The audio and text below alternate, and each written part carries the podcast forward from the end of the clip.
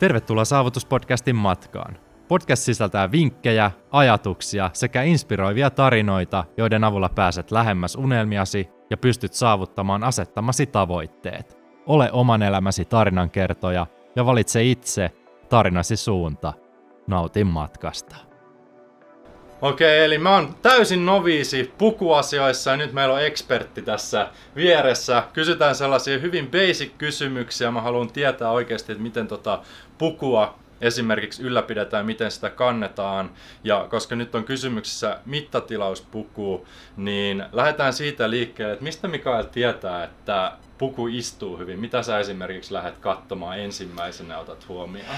No jos lähdetään ylhäältä alaspäin, niin hartiat takissa. Meillä jokaisella on se oma hartialinja se viistous. Ja sitten se, että jos sä ostat kaupasta sen puvun, niin se on siis standardiviistoudessa. Ja se on se, mikä esimerkiksi tuo sen tunteen, että se puku ei tunnu mukavalta päällä. Eli joko se painaa sieltä tai puristaa jotain. No seuraavaksi tulee sitten olan leveys, eli se pitää silleen pikkusen mennä tuon olkalinjan ylitte. Sitten mennään alaspäin, niin vyötäröleikkaus, niin se on sitten niin kuin makuasia, mutta jos nyt puhutaan tätä päivää, niin hyvin kapeata leikkausta.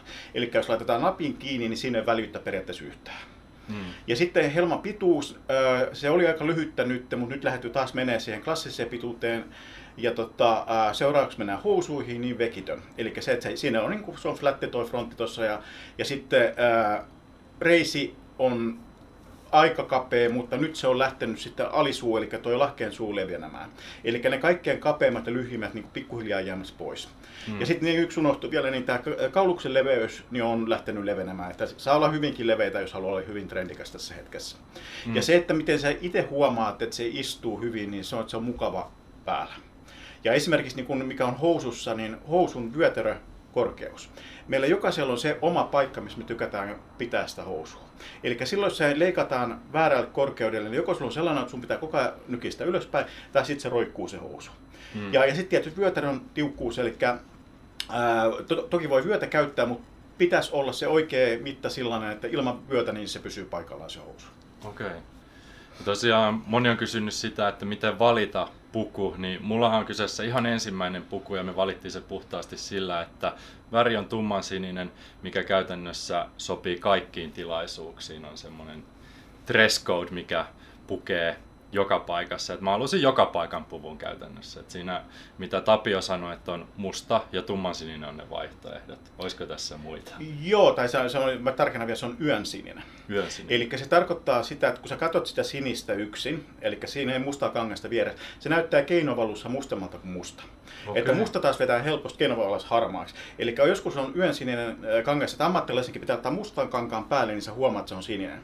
Mutta minkä takia me suositaan, jos se on ensimmäinen puku ja niin kun on tällaista ehkä juhlakäyttöä, että minkä takia se on yönsininen eikä musta, on se, että siinä vaiheessa, kun sä et käytä sitä juhlassa valkoisen paidan kanssa, vaan mm. sä otat värikästä paitaa, se voi olla vaikka vaaleanpunaista, vaalean sinistä, niin se syttyy se sininen päälle. Se Aivan. pelaa, että jos sulla on se musta siinä päälle, se leikkaa vähän kiinni.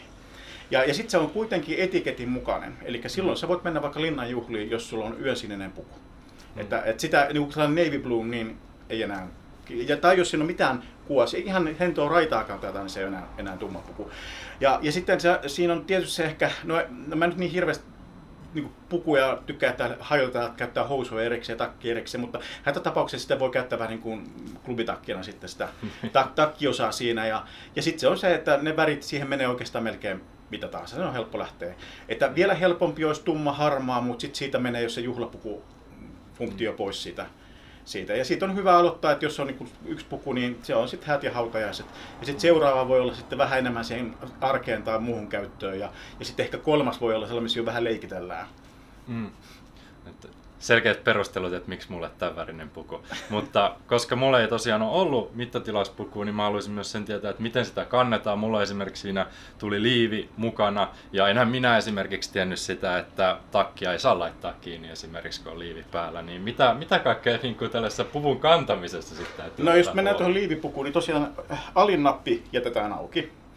Äh, tarina kertoo, että aurinkokuninkaalla oli pukijat, mutta kerran hän halusi sitten pukea liivin päälle. Ja sitten hän oli unohtanut alimman napin auki ja hän meni hovin eteen, niin kaikki hovissa avasi sen napin. Siis tämä on tarina, mikä on tietysti totta. Ja, ja sitten tosiaan, niin kuin sanoit, että silloin kun sulla on suljettu liivi, siellä sä et ikinä sulje takkia. Ja nytkin kun puhuin äsken siitä, että on tosi se kapea leikkaus, niin periaatteessa se ei menisi kunnolla edes kiinni. Eli sitten kun otetaan mm. se liivi pois, niin sitten saadaan se välyys, että se niin toimii.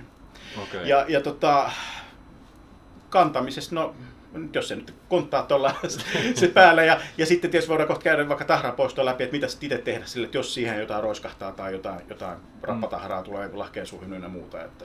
Mitäs sitten, jos jättää sen liivin pois, niin miten takki, onko siinäkin alinnappi? No siis joo, se on aina alinnappi, se on leikattu jo silleen. Et mm. Jos sulla on kolme nappia, mitä ei tällä hetkellä, niin kaksi ylintä on, no mulla on tästä Jenkin versio, mutta niin kaksi ylintä on kiinni silloin, mutta aina alin nappi auki. Ja se on mm. sille hyvä muistaa, että ryhtinappi, eli nappi, mikä on vyötärölinjaa kohdalla suurin piirtein, niin se on se, mikä aina vähintään pitää niin sulkea takista sitten. Okei. Okay. No miten sitten toi just, että halutaan pitää sitä pukua kunnossa, niin miten sitä huoletaan? Miten sitä säilyttää? No säilyttämisessä tärkeää on, että sulla on leveä olkanen henkari, vaatepuu. Silleen, että se on vähän muotoa, sama muoto kuin ihmisen olkapäässä, että siinä on leveyttä ja karevuutta ja Se pitää tämän ryhdissä, eikä tule mitään. Jos sinne laittaa kapeli henkarille ja se siellä on vaikka muutamakin kuukauden, siihen saattaa tulla paineomia. Ja äh, housuilla on hyvä hankkia housuhenkari, eli se on sellainen mikä puristaa lahkeen sun ylös, ja sitten koko painollaan vetää itsensä suoraksi. Hätätapauksessa toki voi sen poikkipuun yli laittaa silloin tavallisessa henkarissa, mutta jos, jos tota on mahdollista hankkia sellainen henkari. Mä tiedän, että nykytaloissa on usein ongelma, että ei välttämättä löydy sitä pitkää kaappitilaa tai korkeita kaappitilaa. Eli ne on mitotettu ne tankokaapit takeille, eikä sille, että siellä olisi housu roikkumassa. Hmm, kyllä. Ja sitten tota, ää, mikä on hyvä hankkia ensimmäisenä puun huoltoon vaateharja. Eli siis tällainen tosi tiukka niin kuin harjaksinen, niin kuin, niitä on vaikea löytää, mutta mä esimerkiksi löysin semmoisen niin Tokmannin hevososastolta. Eli en tiedä, joku hevosen harjas oli jotain, mutta sellainen on tosi jäykkä se harjas ja, ja tosi tota, tiheä. tiheä. Ja sitten sumupullo ja puh, puhdasta vettä, ei mikään kukkien sumutuspullo, missä jotain aineita. Ja sitten sä kostutat sen harjan ja sillä kosteella harjalla käyt se tahrakolla läpi. Ja se on just esimerkiksi, niin kun, jos tulee tuonne lahkeen suuhun jotain rapatahroa tai jotain ruokaa vähän roiskahtaa. Ja villapuku on siitä hyvä, että se on rasvoinen kuitu, villakuitu. Niin se on, pitää likahylkivyyttä yllä. Eli mm. se ei ime silloin sinne kuidun sisälle sitä likaa, vaan se, on, se voi näyttää aika roisiltakin se rois, roiskahdus, kalakeitto siinä tota, reidellä, mutta, mutta se oikeasti, niin, kun sä harjaat sen siinä kosteella, niin se lähtee, kun se, se, se lähtee tavallaan sit, se on niin kuin teflonista lähtisi se. Mm. Ja tota, sitten on joskus niin tiukassa, ettei lähde. Niin sitten semmoinen joko apteekista puhdistettu bensiini tai sitten tota, tyttöystävän kaapista kynsilahkaan puhdistus tai poistoaine.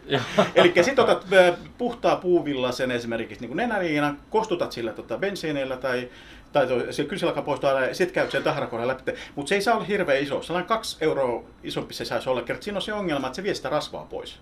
Eli jos sä nyt vedät oikein isosti sitä bensaa tuohon, niin sit se ominaisuus hävii siitä kohtaan. Mm. Mutta, mutta sillä yleensä aika hyvin, hyvin lähtee. Sitten on, mikä on tärkeää, niin on tuuletus ja kosteus.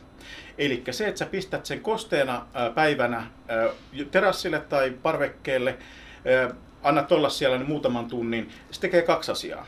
Eli villakuitu on muokattavissa, kun se on kostea. Eli silloin, kun se on siellä kosteessa ilmassa, se omalla painollaan vetää itsensä ja suoraksi. Ja toinen on se, että se pitää sitä rasvasuutta yllä. Eli mm. se just sitä hyvä ominaisuus. Ja sitten on tietysti se tuuletus siinä, että se on vähän raikkaampi se puku sen jälkeen. Ja, ja ton voi sitten hätätapauksessa niin simuloida silleen, että jos on vaikka reissussa tai ei ole ulkotilaa, missä pitää, niin ää, kylpyhuone, suihku, viisi minsaa, ihan kuumaa vettä, että se on ihan höyryä täynnä se kylpyhuone, sammutat suihkuun, laitat sen puvun sinne roikkumaan, anna olla puoli tuntia siellä ja sitten otat sen sisälle. Mutta se mikä on aina tärkeää, kun ollaan kosteuden kanssa tekemisissä ja villapuvuissa, että on se, se prässätty se puku, ollut kosteessa ilmassa tai siellä suihkussa, se pitää antaa kuivua. Kerta, just puhun siitä, että villakuitu on muokattavissa kosteena, niin se, se tarkoittaa myös sitä, että jos sulla on kosteet puku, sä istut ja sulla tulee vekkejä, niin silloin sä oot muokannut ne vekit siihen, kun sä nouset, niin sulla on ne vekit siinä. Niin, niin, se on niin tärkeää, että se on niin yön yli sitten niin normaalissa kosteudessa, niin sitten, että se, se ei ole mikään aamu, että nopeasti kosteeseen, että saa puvun päälle, kerran se on ihan hirveän näköinen. Ja sitten on tietysti, mikä meillä on, tulee tikatut prässit, mikä helpottaa niin kuin elämää. Eli kun se, että jos sä laitat kosteeseen, niin tietysti siellä prässitkin pikkusen pyöristyy, tai ne ihan käytössä menee, mutta me tikataan ne, niin on niin kuin aina. Mm. Ja se, että niin kun ihmiset välillä sanoo, että kun ei hän osaa silittää tai mitä, niin itse asiassa puku on aika helppo. Eli se, mihinkä puvun housuissa tulee ryppyjä, niin se on tuolla polvitaipeessa nivustaipeessa. Niin se, että roikotat sitä housua, otat normaalin kotiraudan, tupsuttelet vaan sitä höyryysiä. Että ihan vaan siihen tota, ryppykohti, sitten vähän niin kuin kädellä nyt se on sitten taas sitten kosteena muokkaamista silloin. Ää, takissa se on kyynärtaipeet ja keskellä selkä on ne kohdat, mitkä oli se rypysty. Ihan sama juttu, pikkusen tupsuttelee sinne ja se on siinä.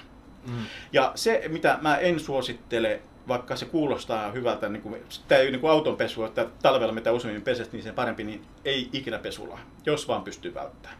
Mm. Ja, ja ongelmia tulee siitä, että mä aikanaan tota, keudalla teetin, missä pesulla tekniikoita koulutetaan, teetin, että tutkikaa se, että mitä mahdollisella, mahdollisella tavalla niin puku menee pilalle pesuloissa. Ja se lähti siitä, että mulla oli asiakkaat reklamoimaan, että, että kun oli tullut kutistumisia pesulassa, että pesulassa sanottiin, että siellä on väärä kangasmerkki, tai siis tämä pesulappu. Ja mä tiesin, että ei todellakaan ole, mm. mutta mä tiedän, että niillä on tapahtunut joku virhe siellä pesulassa. Niin sitten sitä selvitettiin, niin ää, itse kemellinen pesu, niin se ei tee te, niin puvulle juuri mitään. Se oli muistaakseni kymmenen pesukerran jälkeen, niin toppaukset niin kuin meni vähän kovaksi. Että ne niin kuin enää se elastisuus hävisi siitä. Mutta muuten ei juurikaan mitään ongelmia ollut. Mutta se, että kun ongelma tulee siitä, että, että jos siellä pesuprosessissa on vettä tai kosteutta, ja miten sitä sinne tulee, niin se, että jos on jotain eloperäistä, sanotaan, että olisi vaikka oksennusta tässä takilla. Sä viet sen pesulla, ne tekee vesipohjaisen tahran pois. Eli ne kastelee sen kappaleen ja tekee, mitäs ne sitten tekee? Ei ne laita sellaiseen isoon koneeseen sitä yhtä takkia, vaan ne mm. laittaa sen takin sinne täyteen pesukoneeseen. Ha, nyt siellä on se vesi ja kosteus, mitä siellä ei sano olla. Ja mitä se sitten te- tekee puvulle? Niin se on se, että nämä sisätyöt, eli vuorikankaat ja tämä sisällä olevat liinat, niin niitä ei ole kutistettu. Ja kun ne saa kosteutta, ne kutistuu. Ja mm. usein se ihmiset huomaa esimerkiksi rintataskussa sille, että, niin, että miten tämä on venähtänyt tämä rintatasku. Ei se ole mihinkään venähtänyt, kun rinta on mennyt kasaan, niin saa alkaa hörppäämään tämä rinta. Aa. Ja toinen huomaa niin kun, ä, takin tota, ä, halkiossa selässä, että se alkaa kiertää ylöspäin. Ja se on se, että kun kutistuu vuori, niin se vetää, vetää sitä sinne ylös. Ja tota, Äh, sitten on, mikä pikkusen, mutta se kesti joku viisi kertaa, niin kun tuli ongelmia, on nämä, että ää, takin ne höyryttää. Ne laittaa sellaisen nuken päälle kaappiin ja sitten painaa höyryt läpi sieltä. Niin se, se heti, mutta se oli olisiko ollut joku viisi kertaa tosiaan, niin sitten sit siinä näkyy pikkusta kutistumista. Ja kun mm. nämä pitäisi niin käsin prässätä, jos nämä prässätään kertaa, aina kaikki tällainen höyryttäminen pikkusen niin avaa näitä saumoja. Sitten tulee vähän sellainen miselinukko näköinen herkästi. Ja, ja tota, housut taas prässätään pesulla sille, että on pöytälevy. Siihen laitetaan molemmat lahkeet päällekkäin ja kansi päälle. Hmm. No ensinnäkin se on ihan mahdottomuus saada prässit menemään niin kuin kohilleen. Ja, ja sitten niin kuin, varsinkin kun tikatut prässit, niin se on ihan mahdottomuus. Mutta kun ne on niin automatisoitu silleen, että periaatteessa sellainen, niin kuin mitä räätäli niin kuin huoltaissa teki, niin ei, en mä tiedä, onko Suomessa yhtään sellaista pesulaa. Mutta se, että se itse huolehtimalla, niin ei ole mitään syytä. Että sitten kun tulee jotain sellaisia oikeasti niin kuin, sanotaan, että tulee vaikka loiskahtaa kunnolla punaviiniin, niin se kannattaa mm. kokeilla edes, että lähteekö se, niin kuin, että onnistuuko tai ei, mutta niin kuin, mm. se, se, on vähän niin kuin, no ikävä sanoa, mutta niin kuin, jos haluat päästä puvusta eroon, niin pesettä paljon niitä. mutta mutta se, se, sitä omaa huoltoa ei saa unohtaa. Kyllä sä sitten saat sen pilalle silläkin, että se laitat, se, se on rutussa lattialla ja, ja ei mitään tuuletusta, ei tahran poistoa ja, ja mm. kaikkea tällaista, niin kyllähän siitä pääsee eroon silleenkin. No, täytyy ottaa nämä kaikki tipsit talteen tässä nyt noviisina, niin täytyy ehkä kelata uudestaan tämä video, video läpi, mutta mä luulen, että tehdään sillä tavalla, että me tehdään Mikaelin kanssa vähän pidempi jakso, missä käydään esimerkiksi puvun hintatasosta, materiaalista ja näin poispäin tarkempia tietoja. Pistetään linkki tuohon ylös. Kiitos älyttömästi Mikael tästä. Kiitos. Tarinan loppuun. Kiitos jakson kuuntelemisesta. Kaiken saavutuspodcastiin liittyvän löydät osoitteesta arhuttunen.com. Sivustolta löydät myös alennuskoodeja, etuja, kirjasuosituksia ja muuta arvokasta sisältöä. Jos pidät Saavutuspodcastin sisällöstä, tilaa podcast ja kuulet uudet jaksot ensimmäisenä. Käy myös antamassa podcastille palautetta esimerkiksi Apple Podcastien puolella. Palautteesi muun muassa auttaa saamaan jaksoihin uusia vieraita ja tavoittamaan enemmän ihmisiä, jotka jakavat samankaltaisen ajatusmaailman. Kiitos vielä kerran. Palataan taas seuraavan jakson parissa. Sillä välin. Valitse itse, tarinasi suunta ja onnea seikkailuihisi.